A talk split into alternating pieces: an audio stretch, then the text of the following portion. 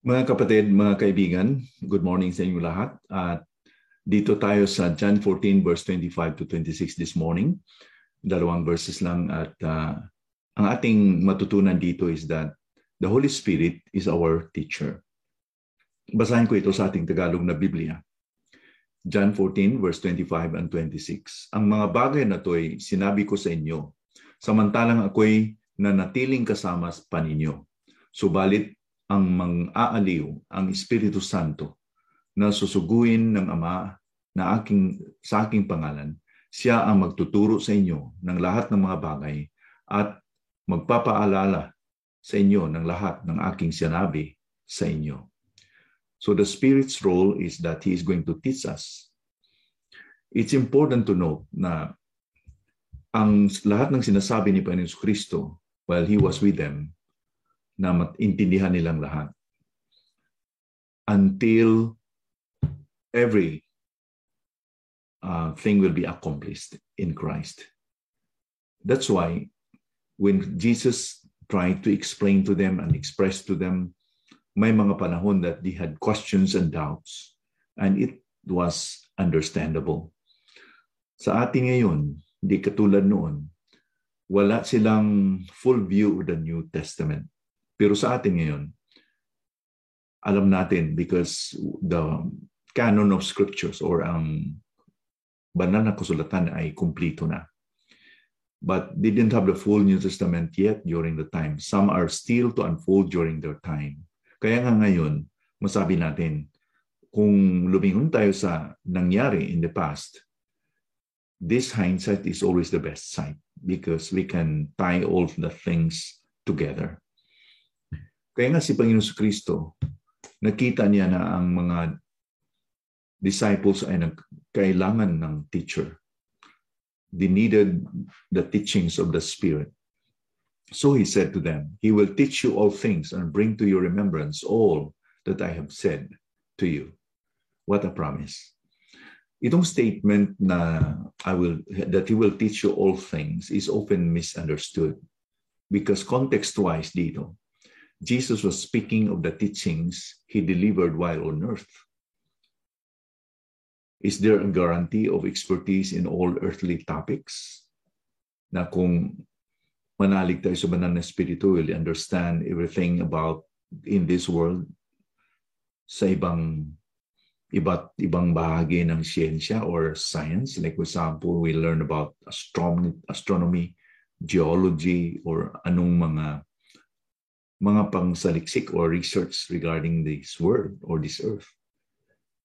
Of course, that's not the context here. The context is that yung mga tinuturo ni Panginoon Kristo sa mga disciples, it's not the indication that the Spirit will teach you all things in any sense, a promise that the Holy Spirit will deliver new revelations or ongoing revelations or personal revelations. So, in other words, nakumplito na ang ating scriptures. And we don't um, depend na there will be a new revelations which is on top of the scriptures, which is the complete revelation ng Panginoon sa atin.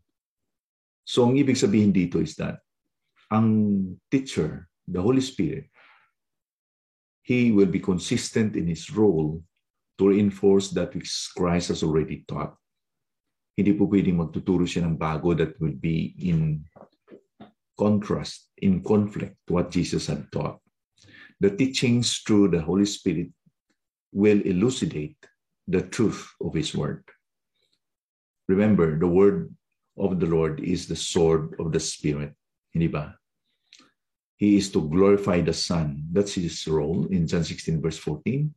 So, in other words, he subordinates the Son by illuminating the truth that the Son had taught his followers. So mga kapatid, whenever we uh, we think of Jesus' teachings, and it's so hard for us to understand. It is the Spirit will teach us because He searches the deep things of God, even sa mga tinuturo ni Panginoon Kristo. So it's impossible for us to know the truth and understand it. And hindi po ito pwedeng ating maintindihan kung wala ang banal na Espiritu who is our teacher. So sa ating pangaral sa salita ng Panginoon, these words will just be superficial to us kung hindi po sa banal na Espiritu who is our teacher. So let it be na ang ating panalig, ang ating realization and dependence sa Holy Spirit ay ating ipapahayag sa panahon na tayo po ay nangangaral sa salita ng Panginoon. We will never understand His Word unless the Holy Spirit will give us understanding. So let it be that we have that excitement, excitement really every day na matutunan natin ang sinasabi ni Panginoon Kristo, ang salita niya, sa pamagitan ng guidance ng Banal na Espiritu. Manalangin tayo. Panginoon, salamat po for your assurance. Thank you that when you left Jesus from the world, you give us the comforter, or you ask the Father to give us the comforter, the Holy Spirit, who will be our teacher.